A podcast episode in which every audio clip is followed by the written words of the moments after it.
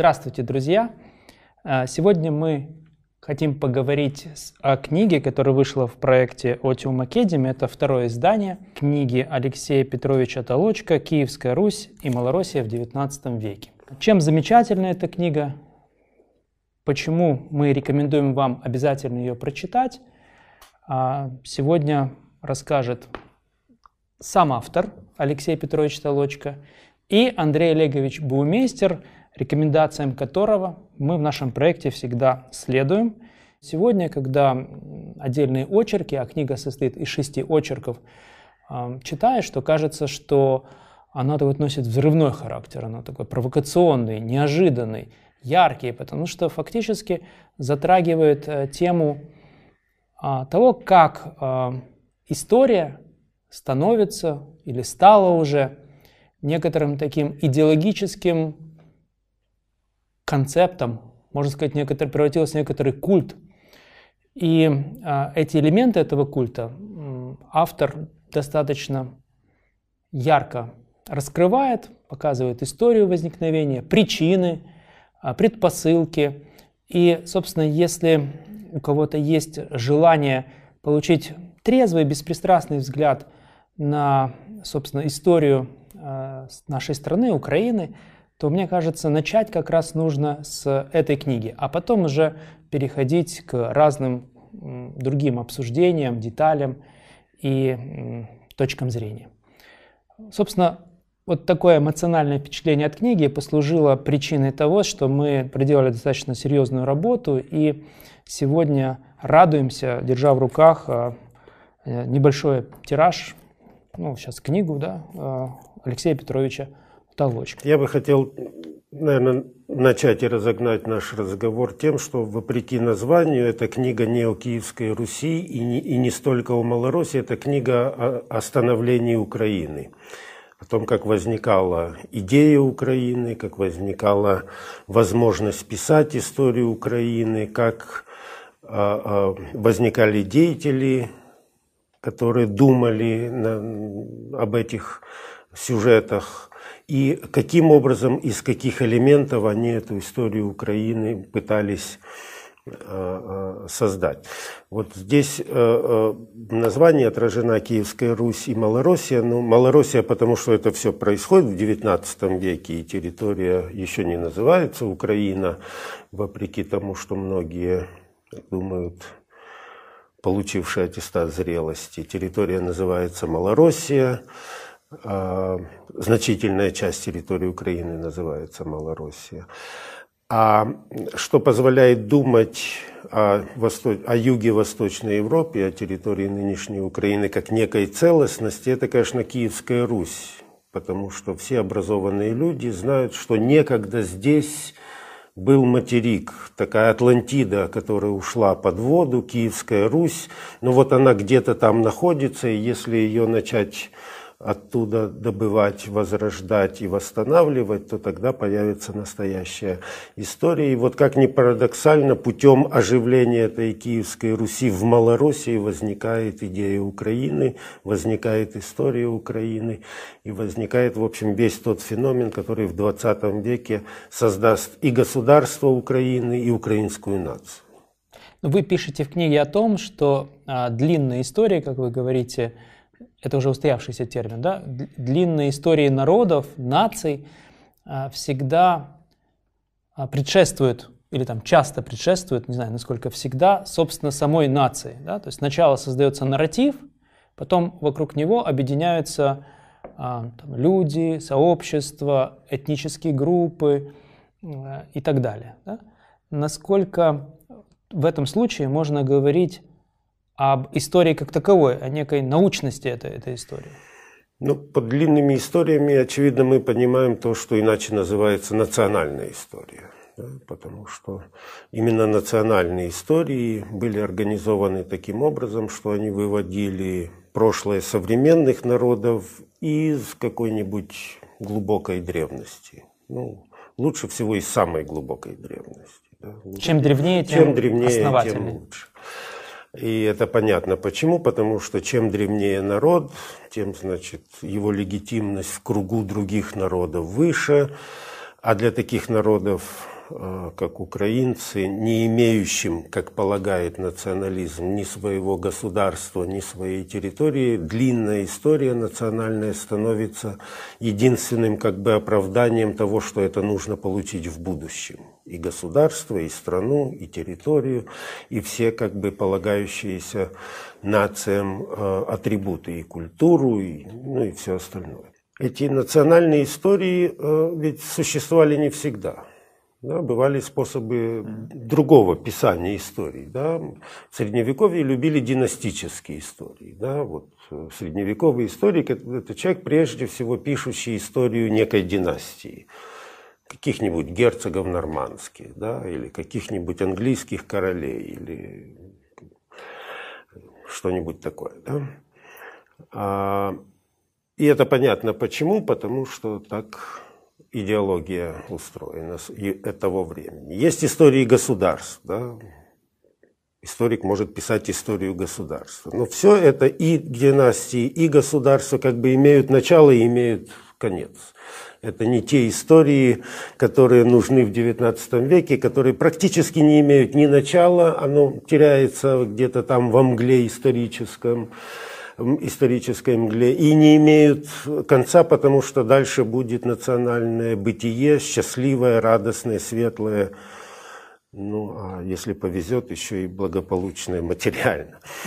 А вот эти истории сочиняются в XIX веке, и э, э, в этом смысле э, история есть таким компонентом общего движения национализма национализации всего и вся, которая характерна для европейской мысли в XIX веке. История очень существенный компонент в этом смысле. Тут трудно сказать, что в начале яйцо или курица. Возникает идея нации и начинают писать национальные истории или начинают писать национальные истории с тем, чтобы доказать существование идеи нации. Но во всяком случае XIX век заполнен такого рода историями, и Украина в этом смысле совершенно не, не исключение, и даже не наиболее поздний как бы, образчик национальной истории.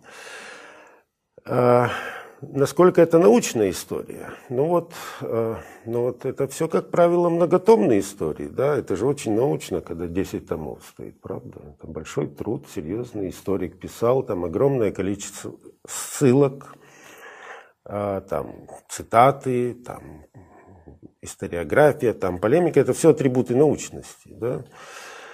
Как сказал один персонаж, какой научности вам еще не хватает. А, но тут надо различать, и это я всегда говорю, различать э, прошлое и историю. Да? Прошлое – это та реальность, которая произошла, а история – это тот отчет об этом прошлом, который сочиняет историк. Да? Поэтому история, конечно, ну, можно сказать, страдает, а можно сказать, обладает всеми недостатками человеческой, любо, любой человеческой интерпретации, да, и предвзятостью, и идеологизированностью, и противоречивостью и так далее. Такой жанр есть писание истории, национальной истории. У него есть свои законы, он пишется по определенным канонам. Наше написано согласно со всеми канонами. Э, с ней можно э, спорить, и профессиональные историки не очень любят эти многотомные. Да? такие от Адама до Потсдама. Это, когда я учился в университете, называлось э, такие истории, потому что их невозможно доказать. Да? Историк все-таки хочет что-то доказать, продемонстрировать, подтвердить фактом, текстом, э, ар- артефактом каким-то. Да? А эти истории есть все-таки творение такое, такие конструкции умозрительные. Да? Ни в одном из их элементов нельзя сказать, а вот поэтому, да, или вот поэтому. Поэтому историки профессиональные концентрируются на более узких периодах. Андрей Олегович, это сразу напоминает мне о материале курса, лекция о мышлении, когда мы говорим, что мышление это всегда связывание. Да? То есть есть некоторые факты или какие-то объективно существующие или произошедшие события, а дальше мы их связываем различными способами. И вопрос в качестве этих связей. То есть они используют ли там логику, используют ли обоснованные эти связи, или это, ну, в общем, некоторое творчество, да? Я эту книгу читал долго, поскольку вначале это было первое издание, мы готовились в рамках занятий в SEO-клубе. Я тогда прочитал с большим интересом новую электронную версию, сейчас бумажной. Это позволило мне всю книгу исписать, изрисовать. Это замечательно, а, это так льстит авторскому вот тщеславию. Все, все, как бы все записано. И я начну с эмоций, а перейду к рацу. Эмоции такие. А, когда читаешь эту книгу, а, например, там, от первой до последней статьи, но наиболее концентрирована первая статья, она посвящена Грушевскому, вообще написанию национальных историй, а, постоянно работает мысль и воображение. Вот когда я читаю эту книгу, для меня качество книги – это то, что автор думающий и создает поле для такое старое русское слово «соомыслие», да, поле для творческих каких-то прозрений. И когда читаешь эту книгу, постоянно порождаются новые связи, новые мысли, хочется выписывать. И хочется писать самому книги, ты себя сдерживаешь, чтобы дочитать статью до конца. Это прекрасное качество. Текст очень концентрирован и может быть развернут, любая статья, в отдельное обширное исследование. Вот те, кто любят концентрированно получать большие объемы содержания, э, я думаю, что ощутят вот в этой книге это эм, напряжение, сжатость, сжатость. А второй момент для меня был очень важный. Какие-то вещи я знал, какие-то вещи я знал впервые, но для меня главный этот фон э, самыслия. Это то, что здесь Алексей Петрович не просто рассказывает эти вещи, он показывает, как создается история, каких конфликтах, в каких контекстах, из каких контекстов, и из каких э, прагматических интересов. Но я прагматику употребляю в, в терминах лингвистики. Прагматика – это отношение к э, знакам, которые ты употребляешь. И вот, например, взять Украину, это очень интересно. В последних статьях вот этой книги очень интересно показано, что история возникает из различных запросов и прагматических вот этих контекстов. Ну, например, а, первый большой такой проект – это 17 век, а, прагматика конфессиональная, интерес конфессиональный. Здесь очень важно вписать определенные территории, еще неизвестно какие. Это, кстати, тоже открытие книги, нет границ. Вот когда мы говорим об Украине, мы представляем себе флаг, границы государства. Нет никаких границ. Более того, для современников непонятно, где эти границы заканчиваются. И вот 17 век, это круг Петра Могилы и прочие-прочие вещи. Там конфессионально, как вписать себя в православный мир. Доказать, что Малороссия – это легитимная часть православного мира, в отличие от других миров. Возникает следующий сюжет. Не проходит, условно говоря, и ста лет. Возникает другой прагматический контекст. Это так называемый казацкий миф.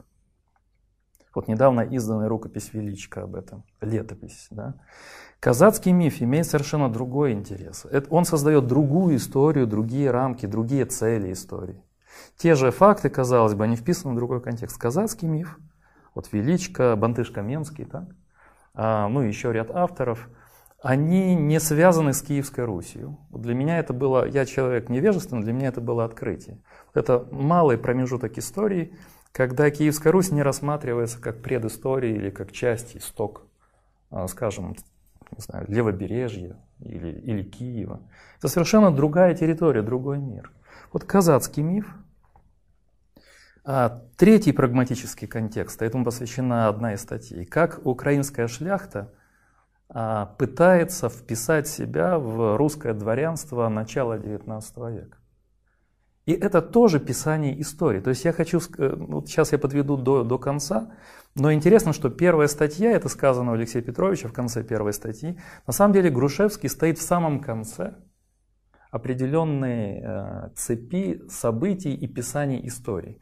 Историю пишут не профессиональные историки, не академики, а историю пишут, э, скажем, монахи-священники, э, бывшие представители казахского движения. В своей переписке и возмущениях пишут украинская шляхта, которая хочет стать дворянами. А для этого и нужно наладить, скажем, документацию и опознать вот эти вот документы принадлежности к чему-то, вплоть до рисования генеалогических древ. Тоже одна из метафор книги. А историю Украины пишут русские путешественники, которые, начитавшись романтиков и получившие до этого образование просвещенческое, открывают для себя руины, которых нет. Екатерина II ищет Киев уже три дня, пишет. То ли сыну, то ли еще кому-то, что вот я тут три дня в Киеве не могу найти город. Это вот по поводу вообще поиска стран. Это очень интересно. А русские путешественники открывают, да, вначале открывают руины, это недаром не сейчас его такие связываю. Вначале они, подобно Риму, они ищут эти руины. А после этого они открывают уже не просто руины, они открывают народ. Вот шло так постепенно. А они открывают некий народ, который отличается от них. Вот здесь вот элемент этой статьи очень интересен, потому что, ну скажем, а, представителям, условно говоря, не люблю слово нация, русской нации всегда приписывается то, что они не подчеркивают инаковость украинцев. Вот э, русские путешественники начала XIX века четко понимают, что это другой народ, совершенно другая культура, другие традиции, другие практики. И в книге ссылки на документы, где... Э, и постоянно цитируются документы. Цитируются документы. И вот э, историю Украины в будущем пишут и эти люди. А, потому что их интерес, интерес путешественника, вот э, метафора открытия.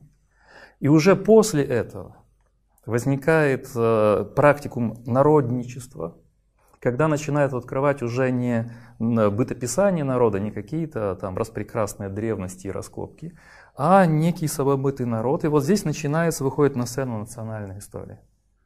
И она выходит, вот я завершу эту свою линию, абсолютно в контексте а, общеевропейского интеллектуального движения. Потому что тогда сошлось сразу несколько элементов вот этого пазла. Первый элемент – это инъекция романтизма, восстание против разума просвещенцев. Романтиз, романтики критикуют просвещение за примат разума. А, соответственно, что есть кроме разума? Ну, есть э, переживания, опыт, жизнь, стихи, поэм, поэмы, какие-то думы. То есть там, где народа эм, сознание выражено не в текстах философских или научных, а в неких... То есть естественное поэмах. против искусственного. Да, да, естественно, и это тут же и ясно, что и Руссо. Опять же, эти споры просвещенцев о естественном и искусственном и так далее. А, то есть вот э, инъекция романтизма, и в это же время возникает еще несколько важных элементов. Первое – это позитивизм в науке.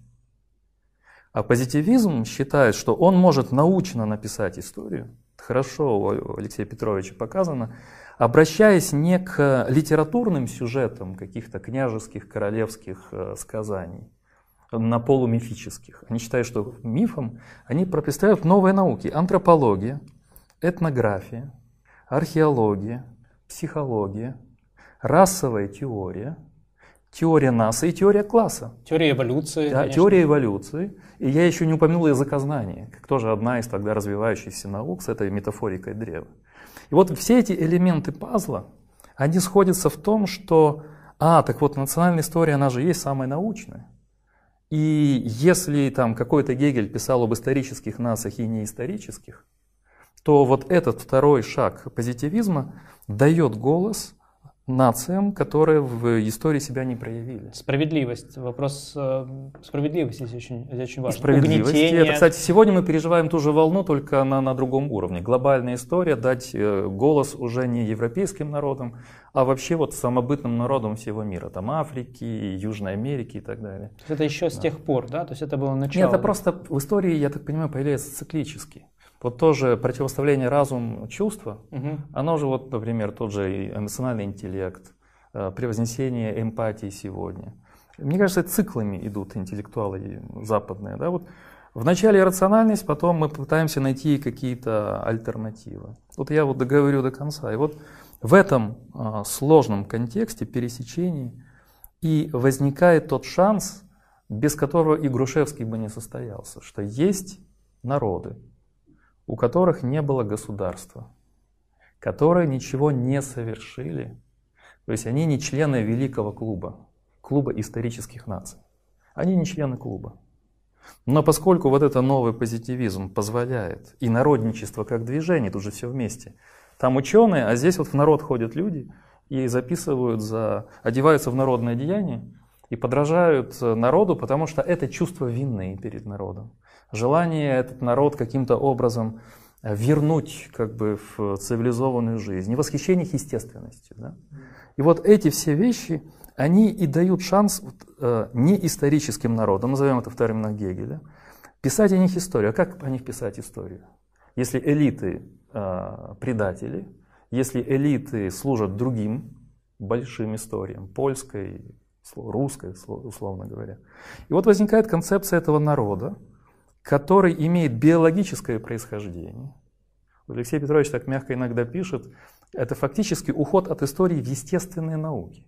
Это практически растворение истории в естественной истории. Поскольку быт народа, он понимается как естественный быт, который можно исследовать как явление природы, а не явление духа. Да? 19 век, да. Это уже вторая даже половина 19 века. И вот потом-то, в конце всего этого процесса, в 1898 году, и появляется Михаил Сергеевич Грушевский, и в своем предисловии, в этой программе а методологической, на самом деле идеологической, и вот эти все распрекрасные вещи и описывает. Географию украинского народа, антропологию украинского народа, а, расовые особенности, психологические особенности. Тем самым создавая вот этот нарратив. У меня только что появилась аналогия, а, которая отчасти объясняет, э, может быть, мое э, излишне эмоциональное отношение к книге. А, ну, мы с вами все примерно одного поколения, да, если так можно выразиться, да, 5-6 лет разницы. И а, у меня в школе всегда было интуитивное раздражение, когда мне а, рассказывали, интерпретировали историю всегда, вот я помню всегда, что всегда как борьба угнетенных классов, это было всегда борьба, всегда находили какие-то крестьянские восстания. То есть вот боролись, боролись и наконец-то выбрали. Да, в 20 веке сбылась вековая мечта.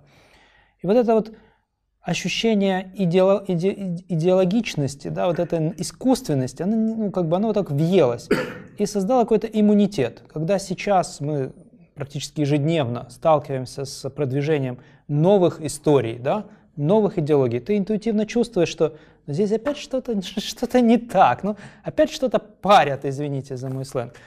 И а, благодаря этой книге и источники вот этого вот, э, скажем так, концепта, да, логика, которую вы сказали, потребности, которые удовлетворяло это, эм, это написание истории как нарратива в XIX веке, и как сейчас оно перерабатывается в 21, оно становится явным, да? оно становится совершенно очевидным. И в этой связи у меня провокационный вопрос, ну, условно провокационный, потому что а, я когда а, показываю книгу своим а, друзьям и знакомым, первое, на что они реагируют эмоционально, слово «малороссия», это же оскорбление. Да?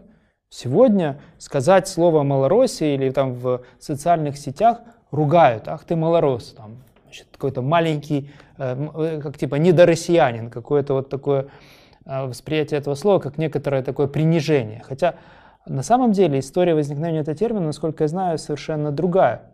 Алексей Петрович, могли бы вы рассказать что-то по этому поводу? Ничего унижительного в, в самом названии Малороссия и в идентификации людей, которые жили на этой территории как малороссов, конечно, не существует. Термин придумали вообще греки.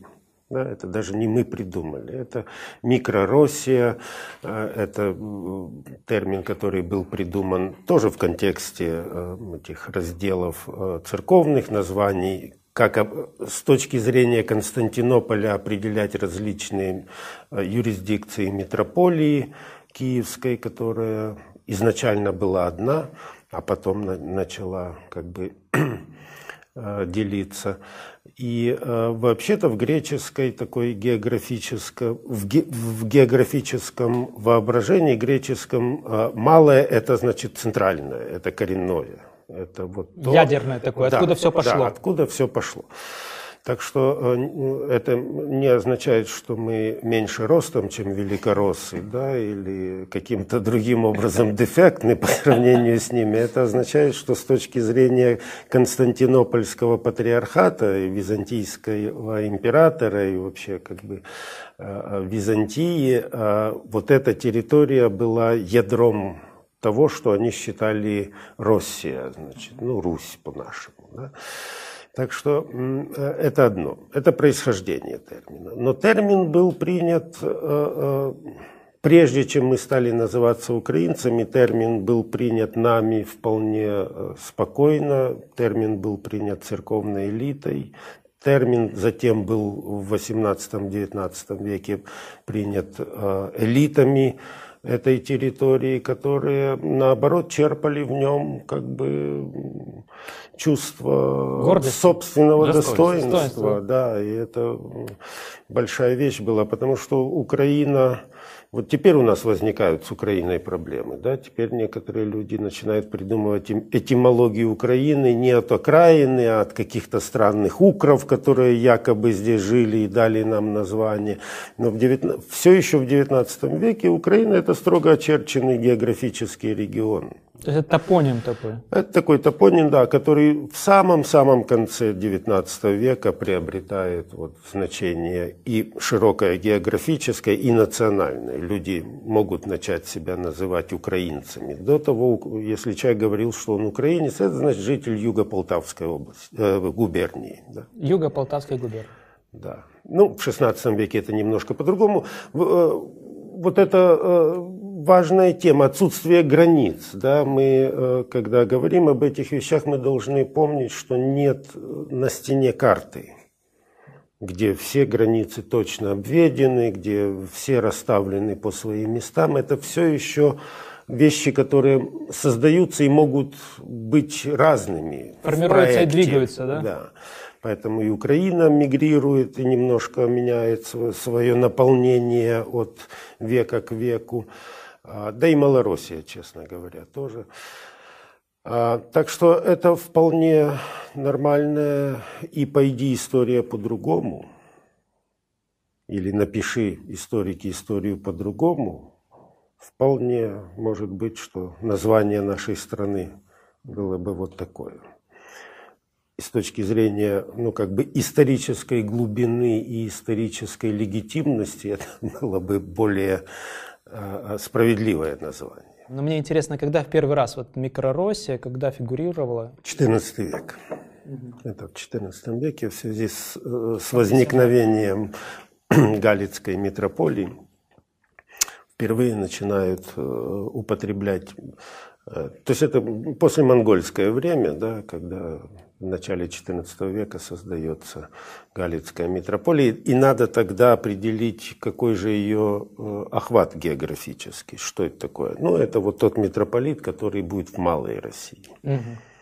И тоже очень условно, потому что границы и тоже метрополии условно, да, четко не очерчены. Да, совершенно. Это там где какие храмы, где какие монастыри. Ну, ну там как бы по епархиям было по понятно, кто, кто э, туда попадает, а кто остается вовне. Но во всяком случае, впервые это только в XIV веке возникает название, которое потом калькируется, конечно, уже и, и, и самими нами на этой территории продолжение того, что говорил Андрей Олегович, и с отсылкой на книгу, мне показалось очень удачным и очень иллюстративным сравнение поиска Киевской Руси на территории Малороссии поиском Древней Греции на территории Османской империи, да, которое привело к освободительной борьбе. Ну, конечно, было только одним из факторов, но эта поддержка, этот поиск кажется аналогичным. А, приезжали европейцы, англичане, немцы – в Афины и искали, в общем-то, и находили останки древней греческой культуры и тем самым способствовали, может быть, укреплению вот этого национального чувства греков и э, во многом финансированию этой освободительной борьбы. Я бы добавил только деталь, потому что книга, вот я говорю, очень сжатая мысль. Вначале по поводу вот этого примера, потом по поводу mm-hmm. границ. Ведь дело в том, что э, иностранцы убедились, здесь хорошо показано, что вообще грекам до их руин дела никакого нет. Точно так же, как и русские путешественники, э, при, прибыв в Киев или Переяслав, с ужасом видели, что никакого почитания некой древней истории святых камней Достоевского европейских здесь вообще никто не знает. Э, это получается некий путь окольный, то есть э, осознание ценности своих руин, своих сакральных мест, оно приходит косвенно через вот этот европейский. Извне, да? Через европейский тренд, что греков это не интересовало. Э, и людей, которых мы называем малоросами или украинцами, не интересовали древние храмы, их никто не хотел сохранять в том же виде, их там... Мы знаем, мы сейчас, заходя да? в Святую Софию, мы видим, что там? Мы видим остатки фресок или Кирилловской, да, Кирилловская церковь. Там же фрески, по-моему, 17 века или 18. Они поверх древних фресок наляпано вот каким-то э, кузнецом Вакулой, извините. У нас есть серия рисунков такого голландского художника э, Ван Вестерфельда, который был в свите э, литовского гетмана Радзивилла в Киеве, когда литовское войско взяло Киев. И он сделал серию зарисовок киевских руин, 1651 год, по-моему. Руины стоят. Руины интересовали локальных людей, но только как источник дарового кирпича, да. Все руины исчезли ради реконструкции вот тех немногих э, Михайловского, Златоверхого собора, Софии, э, там, церкви Спаса на Берестом, то есть всех тех э, проектов, которые вот как бы возрождались в конце 17-го, в начале 18 века, для чего, конечно, разбирали предыдущие руины. Но, впрочем, это тоже не мы, не мы придумали античный Рим был разрушен да. папами в Ренессанс. Колизей, да, Колизей был ободран, термы Каракалы были ободраны, тоже Рим вот использовался. Вот сказали. Ну вот мы в контексте европейском, да, сразу, да. И Грушевский в контексте, и все вообще, мейнстрим. Это, кстати говоря, наше большое заблуждение, что поскольку мы живем где-то, значит, на, на маргинезе или на, на, на периферии, вдалеке от центров, то мы не такие какие-то. Вот что-то с нами не так. Все с нами то то же самое. Ровно, так же. Ровно так же, да. Так что э, это правда, но э, вот это отношение, это еще специфическое отношение путешественника к объекту наблюдения, потому что путешественник, приезжающий из имперского центра, он, конечно же, умнее, чем аборигены. Он лучше знает, он больше ценит. А, это, Начитался источник. Такое же отношение было к Египту в 18-19 веке, где европейские консулы, видя, что местное население и местные власти не очень интересуются руинами, динамитом их подрывали и вывозили огромные фрагменты в европейские музеи, потому что провозгласили себя наследниками этой цивилизации, вот так же, как и античной цивилизации. Даже итальянцев не очень в этом смысле всерьез воспринимали, потому что это очень милый народ, но... Вот, Уже одичавший. Ну да, но какое отношение он к Великому Риму имеет, совершенно непонятно. А вот мы ценители, вот мы знатоки, а раз мы знатоки, мы можем присвоить себе. И продолжая вашу аналогию, ведь точно так же сейчас арабы, которые живут в Египте, да, ну, рассказывают о себе как о наслед, наследниках э, египетского царства. А итальянцы, которые живут э, там, в Риме, считают, что они прямые потомки, можно сказать, Ромула и Рема. Да? Греки, которые э, в Греции современные, не сомневаются, что именно, так сказать, их предок там, Платон – и Аристотель, это не, не вызывает у них это никакого чудо сомнения. нарративов, да, потому да, что да. их предки лет 200 назад так не думали. Это опять через окольные пути. Совершенно да. верно. Это, и это, э, это по-разному происходило хронологически. Где-то раньше в Италии, в Греции, в Египте. Это совсем недавно, буквально вот за послевоенную историю египтяне стали осознавать себя наследниками той цивилизации. Но это сила сила нарратива, да. То есть и так, точно так же, если продолжать эту аналогию, то получается и мы, украинцы, примерно в такой же степени наследники а, живших во времена Киевской Руси. Более того, нам же рассказали, и мы поверили, что мы наследники и античной цивилизации, потому что на территории Украины есть эти античные города при Черноморье, и мы, соответственно, каким-то образом есть наследники и этой части цивилизации. Ну и всего, что было между античностью и Ну да, я не могу не удержаться, чтобы не сказать, что все, кто хотят больше узнать об этом наследии, вот, пожалуйста, очень оригинальный труд больше и лучше. Да, больше и лучше известного. Известный труд в наших узких кругах – это называется «Украина. Прабатькивщина людства». Мы не будем о нем много говорить, но, в общем-то, эта концепция, доведенная до предела, в этой книге хорошо отражена. Да.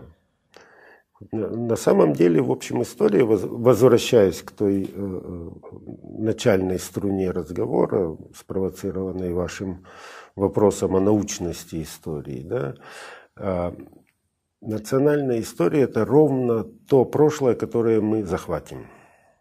Или вот, которое мы захотим, захотим присвоить. присвоить. Вот сколько, и которые нам позволят. Да, вот сколько мы э, сможем себе отхватить, это все будет э, нашей национальной историей. Почему позволят? Потому что на это прошлое часто претендуют ведь и другие люди. Прошлое э, территории может стать предметом дискуссии, соперничества, историографических войн, идеологических э, несоответствий. Вот это ровная история с нашей историей. Ну да, и скажем, еще недавняя такая относительная история о, в Сербии, да, Косово. То есть а были же ну, и продолжается основание претензий Сербии на Косово ссылкой на историю. Да? И наверняка и таких э, случаев, которые не только носят такой какой-то теоретический характер или характер дискуссии, но приводят прямо к а, трагедиям, не так уж и мало. Я думаю, не только в Европе, но и в Азии, и в Африке таких претензий со ссылкой на историю а вот много. по-другому тут я такую ремарочку хочу сказать, потому что в связи с историей Европы это э, другое сознание, где есть четко сакральные места. Там Косово поле, например, да, или еще не буду называть эти места.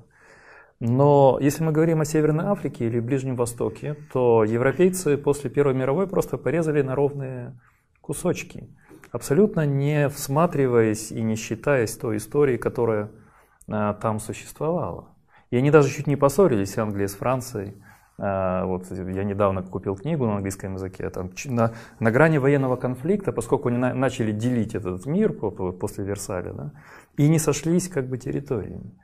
А, поэтому вот эта затронутость и острота да, потери культурной, она а, больше свойственна для европейцев. Потому что никто не, коренные народа не спрашивает по всему миру. В связи с этим тут в начале как раз первой статьи ряд метафор очень важных. У Алексея Петровича это метафора в первую очередь э, тяжба за наследие, метафора – а, но поскольку речь идет о воображаемом наследии, то фактически это война идей, или как сегодня называют культурные войны. И хотя это подано в юридической такой документации, да, чья Киевская Русь, чей Киев, а еще споры начались еще до Грушевского.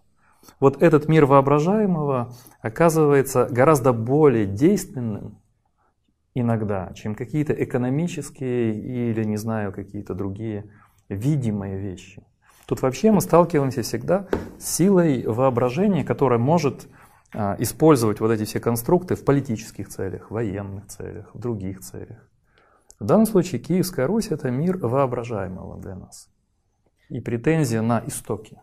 Опять-таки, возвращаясь в том числе к вашим лекциям или видео о пропаганде, о силе нарратива, который ведет за собой там, миллионы людей, да, меняет э, ландшафт политический мировой, то мы все-таки говорим о том, что мы можем, конечно, немного там иронично относиться к, к тому, как обходятся с фактами э, там, некоторые люди, да, назовем их так. Но это все достаточно небезопасные вещи. Да? Если начинается активная там, присвоение или интерпретация истории тем или иным способом, Совершенно. это может идти... Я бы, философ сказал, это такой конфликт разных уровней интерпретации. Например, когда мы говорим на языке международного права, это более-менее четкий язык, юридический язык, хотя и там могут быть э, сложные проблемы. Если же мы историю делаем источником политики, то вот здесь и начинаются нескончаемые конфликты, которые никогда не могут быть разрешены. Поскольку здесь э, язык неопределенный, это не математика, не юриспруденция. А э, дискутировать об исторических корнях, оправдывая этим те или иные политические шаги, это всегда путь в никуда. Более того, э, мы с вами знаем, что э, апелляция к корням или какой-то истории, да, какой-то версии исторического нарратива может служить и э, почвой для взращивания ненависти, претензий, там, отторжения да, и так далее, и так далее, и так далее. Ну, это национальная история. Я вот хочу, чтобы мне интересно мнение Алексея Петровича. Я бы только сказал, что у э, Ханны Аренд, я вот в лекции по политической философии ее цитировал, я с ней согласен, что идея национальной истории, идея национализма, в принципе, она и была той миной, которая взорвалась в 20 веке. Поскольку на территории Центральной и Восточной Европы не, не было титульных наций как таковых, их придумали. И особенно после Первой мировой, когда разрушились империи большие, да, а возникли вот эти конфликты, которые были источником непрекращающейся резни, депортации, перемещений. И границы передвигались насильственно. Вся Европа – это вот движение границ. Это правда.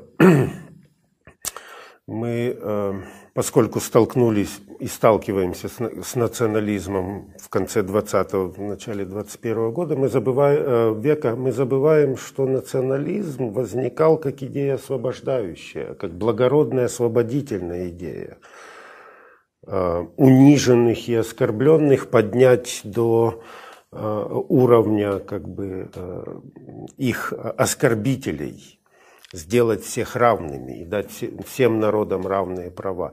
Вот то, о чем мы говорим, история 20 века, это а, не ожидаемые последствия вот так, таких идей.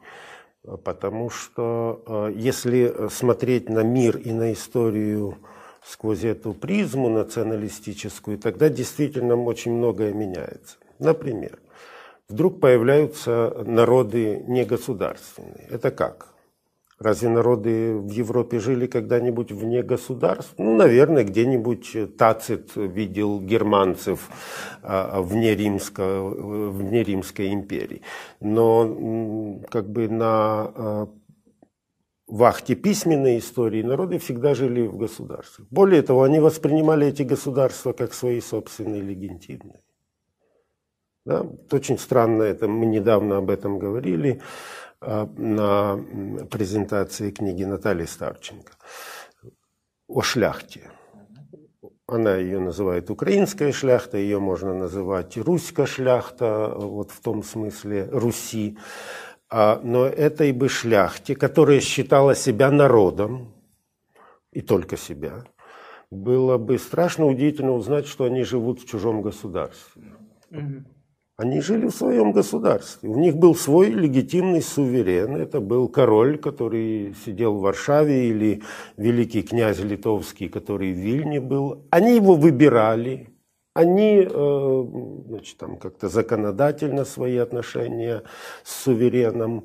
И они рассматривали это государство как свое, более того, как свое дело – и называли это Речь Посполитая, да, то есть общее, общее Если бы им дело. рассказали про то, что это вековое рабство и оккупация, они бы очень удивились бы. Точно так же, как вот э, уже в хронологических рамках этой книги э, «Малороссийское дворянство». Если бы ему сказали, что государь-император – это какой-то иностранный колонизатор. колонизатор, деспот, который их завоевал, они были бы страшно удивлены тоже. Да национализм делает эти государства чужими, а народ безгосударственным. Но это иллюзия э, национализма, который вдруг говорит, нет, ни, ни шляхта, ни элита, ни дворянство, ни король есть предметом истории, а народ.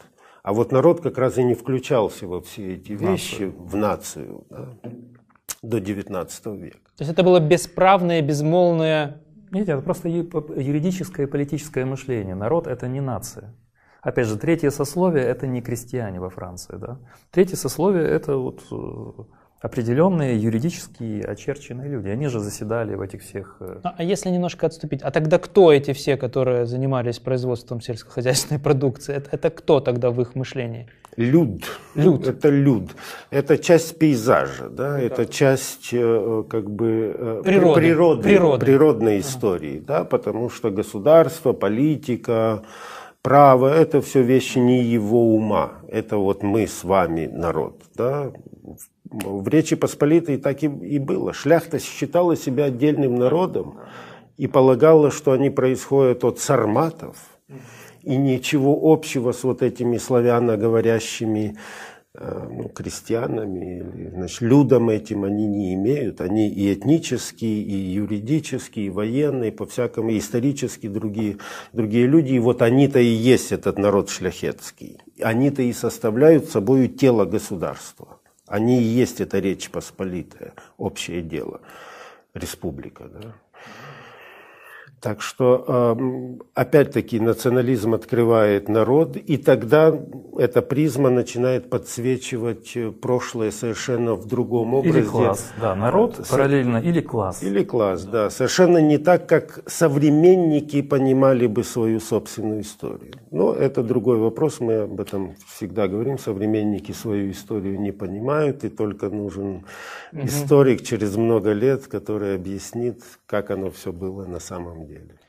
Можно сказать, что взгляд из настоящего в прошлое, он не может быть свободен от э, всего того, что к этому времени накоплено. Или без специальной подготовки он не может э, вот второе. трезво да, толковать события прошлого. Он обязательно будет вписывать какой-то нарратив, либо принятый не критично, либо просто как, э, не знаю, как вера какая-то, то есть религиозный такой нарратив скорее, идеологически-религиозный, потому что к идеологии все-таки относится критично, а вот к вере, вот к этой вот культовой такой э, штуке относится не критично, Нет, это, это святое. Нет, это не то, что святое, понимаете, тут э, можно сказать, как на уровне философии очень элементарные вещи. Наши способности обобщать и выстраивать большие истории ограничены. И вот у Алексея Петровича вот есть такие главные метафоры, они прослеживаются вот во всех наших разговорах. Например, метафора исхода. Выход из рабства. Рабство, исход. Уход от рабства к свободе. Вот одна метафора. В этой метафоре мыслили себя очень многие европейские нации. И поляки мыслили так, были, будучи разделенными на три части. И украинцы так себя мыслили, сейчас мыслят и так далее.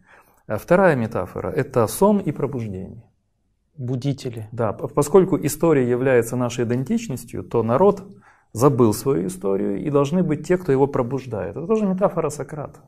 Да, те, кто забыл, то есть впал в литургию, их нужно пробудить. А кто пробудит? А, интеллигенция, вот эти писатели, литераторы и историки, которые говорят, вот ваша история, вот смотрите, не забывайте. И освобождайтесь. Проснитесь и да? освободите себя. Вот, вот базовая метафора. Ставьте вровень Конечно. своей великой истории. А, да. У Грушевского к одной из его книг э, был эпиграф «Увесьте истину, и истинно освободить вы». Это библейская вещь, но он имел в виду истину историческую. Вот в этой книге рассказана истина, которая освобождает. Чудесно. Чудесно. Ну а потом эти набор этих истин привел к тем трагедиям 20 века, которые мы все знаем и которые продолжаются уже и в 21 веке. Ну, я бы не возлагал вину тут исключительно на историков за трагедии 20 э, века. Они, под, они просто а, поддают э, дрова, они, а да, они и, и подносят патроны часто, да. Но и я бы не хотел, чтобы мы э, создавали впечатление, что история это только иллюзия, что это все мистифицировано, что Конечно. ничего достоверного в истории нет. Нет, есть, конечно, конечно, истории более правдивые, истории менее правдивые, истории, которые с правдой не имеют ничего общего.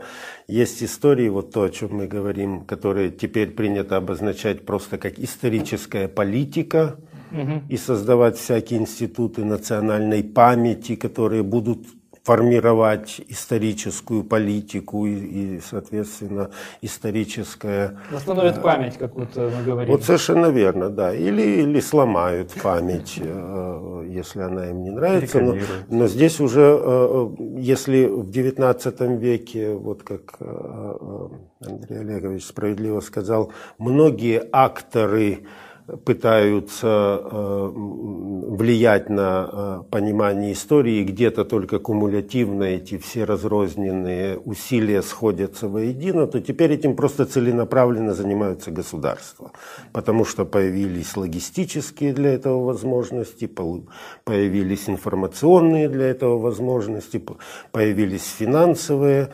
возможности, и та же история 20 века убедила, насколько важно руководить историей, формировать ее и навязывать ее.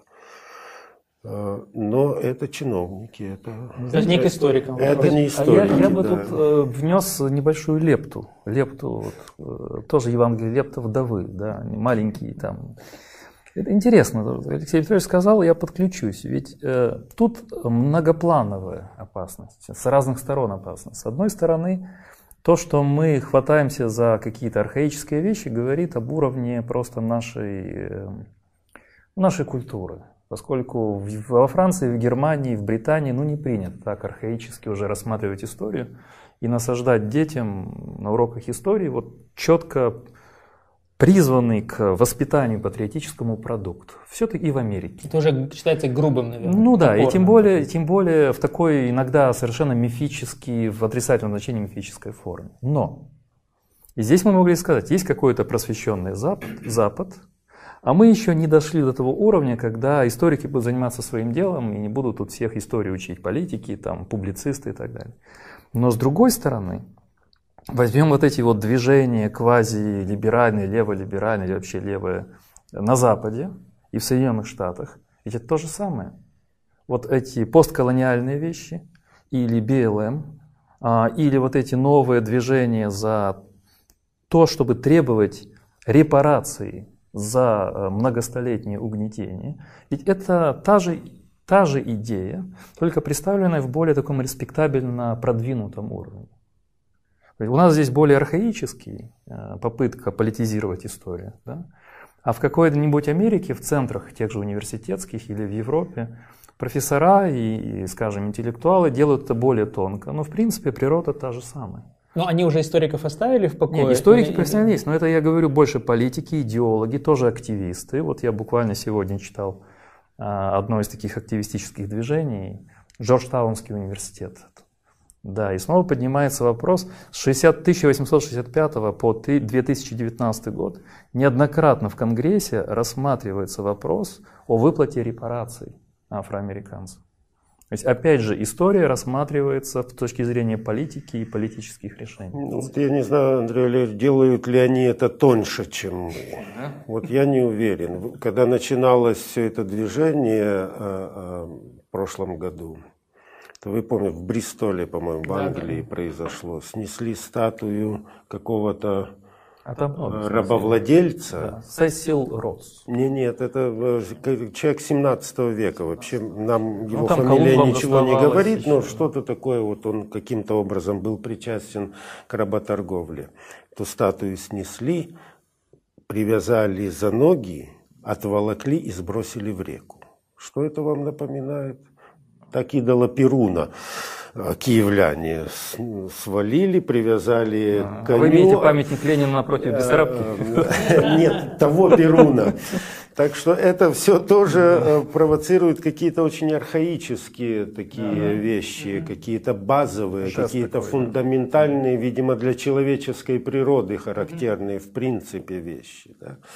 А, Ну да, а с Лениным мы наблюдали это 7 лет назад, по- почти похожие вещи. Так что э, Или с Николаем Первым в нынешнем парке Шевченко. Да, я например, да, то совершенно есть или- недавно узнал, что па- памятник Шевченко... Или с Екатериной II на месте Николая Первого. в Днепре, например. Да? А это он, он стоит во дворе музея русского искусства. И, в принципе, эти жесты и переименование улиц, вообще топография, да, и название улиц, это тоже очень важно. И, в принципе, я когда недавно... Вот просто маленький пример, добавить немножко другого ракурса. Вот э, по следам детства я попал в исторический музей э, Днепра, скажем, пару месяцев назад. И там старая карта. Екатеринослава, там, конец 19 века. Вот вопрос. Это город, который выстроен в другой цивилизации, целенаправленно, с ровными бульварами, с административными зданиями, а, сделанный с определенной миссией сделать это третьей имперской столицей. Это планировалось как южная имперская столица. А, вопрос, это для дискуссий. Нужно ли переименовывать Екатеринослав? Нужно ли переименовывать улицу Екатеринославскую, которая была проспект Екатеринославский, который был потом Карла Маркса, а сейчас он проспект э, уважаемого Яворницкого да, и музей Яворницкого. Потому что там большая часть его а, коллекции. Мне кажется, это из той же серии, как вот сброшенный в реку рабовладелец. Примерно так же. Или языческий идол. Да, или Перун, да. Или э, христианские храмы, поставленные на месте языческих капищ, да, или э, римских э, э, э храмов языческих. Да. Это демонстративное надругательство. Что такое переименование? Да, это осквернение, с, надруга... и стирание из памяти. Да. И это происходит всякий раз. И это не мы придумали, и, и не BLM это придумала. Это, в общем, очень характерная э, для людей вещь и практикуется постоянно. Да. У меня вот такой Только вопрос. римляне молодцы. Вот я хотел бы... Есть светлое пятно в истории человечества, кто не ломал памятники, а свозил все в империи. Для них, они, конечно, вырывали вот эти вот э, а, обелиски с корнем иногда, но они их привозили целенаправленно. Это были трофеи. Константинополь, Рим и так далее, устанавливали, и сейчас часть из них стоит в Вашингтоне. Вот тоже, опять же, передача Красного Знамени приходящего. Да? Вот это, наверное, это единственное, если говорить о зрелой республике, потом империи, когда они скорее присваивали памятники себе для того, чтобы подчеркивать свою вот такую вот ну да, и скорее строили новые города и давали им новые названия, чем переименовывали да, старые города. Лучше новые построить. Они историю не присваивали, э, они просто собирали все артефакты этой истории. Ну, это, вот признак. я сказал бы, это пример, который стоит вне, скажем, тренда. Хорошо, но у меня тогда, может быть, заключение, такой вопрос или рассуждение. А можно ли обойтись без этого всего? Для меня вот такой подход к истории, необходимость в нарративе – Э, признак какой-то инфантильности. Да? То есть тебе недостаточно принять себя такой, какой ты есть в, том, в той реальности, которая существует. Да? И основываясь на том, что есть сейчас у тебя, строить уже свое будущее. Да? Признав себя со всем, что есть хорошего или не очень. Да? Я говорю сейчас, в, опять-таки, в вашей аналогии, вы говорите, что аналогия нации и э, там индивидуума, может быть, не так прямо, биографии, она, да, да это, это ну, не, не, не очень корректная э, аналогия, но все-таки, да, вопрос, может ли сообщество или общество, пусть это воображаемое сообщество, как э, известный автор говорил, нация как воображаемое сообщество, может ли она обойтись без этого, или неизбежно возникнут другие нарративы, которые начнут растаскивать в разные, в разные стороны. Я сегодня, э, честно говоря, с некоторым недоумением, иногда даже грустью наблюдаю за многими моими достаточно образованными и далеко не глупыми людьми, которые, ну как не то что с радостью, они с не, как бы с необходимостью принимают эти все нарративы, истории как свои собственные, начинают ими жить, начинают менять свою жизнь, вот исходя из вот этих вот э, историй, назовем это так. И для них это уже ну, часть их личности, они уже не представляют себе иначе, часть их идентичности. В то время как для меня, может быть, в силу моего специфического опыта, это кажется некоторым ну что ли, упрощением или принижением, как-то не, не, ну, недостойным, что ли, для человека, ну, считающегося взрослым или, или хотя бы размышляющим. Так вот, можно ли обойтись без этого? Или это неизбежно, и мы обречены на, на всякого рода упрощения и интерпретации? Конечно, можно, но только если государством, как у Платона, будут философы управлять. Да? Потому что пока государством управляют даже не историки, а, которые на ступеньку ниже философов, очевидно, то это, это наверное, едва ли У нас все политики историки, У нас все политики историки. Все судят об истории. Но ну, это был пас в сторону философов. Никто не берет на себя роль философа в парламенте, а вот историки все. Ну да, потому что мало, нет же, нет же, так сказать, успешных таких примеров э, философов, управляющих государством, поэтому никто не хочет Есть э, начинать. примеры неуспешных да. историков. Они... Да. Тьерри, Тьер, Милюков, Грушевский, это все, все люди, которые как бы знали все. Да и тоже Вениченко все-таки тоже полуисторик, не только литератор. Да, так что все как бы знали. все-таки с э, проверенными стопами создавать нарратив, опираться на ну, опять-таки, о чем, о чем мы говорим? О, о, о значит, истории как элементе государственного управления, как элементе идеологии, как элементе пропаганды, тогда не обойтись, конечно. Не обойтись. Если историю воспринимать как элемент культуры в широком смысле слова и придавать этой культуре некое более сложное э, э, звучание, чем вот этот прагматизм, э, тогда, наверное, можно. Потому что так живет историческое сообщество. Вы не найдете ни одного историка, который скажет, ну, то есть, может, он и скажет в крепком подпитии, я право, они все... Нет, история как дисциплина – это поле постоянной полемики где сталкиваются мнения, где сталкиваются обобщения, но где никто не имеет надежды утвердить единственно монопольно правильное значение. Это дискуссия, это, это живой разговор, и может быть только со временем из этого набора идей отселектируется что-то, что окажется более важным и существенным. А вернее всего, что это будет уточняться до бесконечности, пока все ну, как бы не, не отточится в деталях. Совершенно верно, да. Издавая книгу, естественно, мы рассчитываем на читателя. Да? Когда мы тратим энергию и ресурсы для того, чтобы эта книга вышла, мы рассчитываем, что она попадет в руки людей, которые извлекут из нее пользу. Для меня это польза в возможности повзрослеть, да, потому что мы пропитаны этими нарративами, иногда осознанно, иногда нет.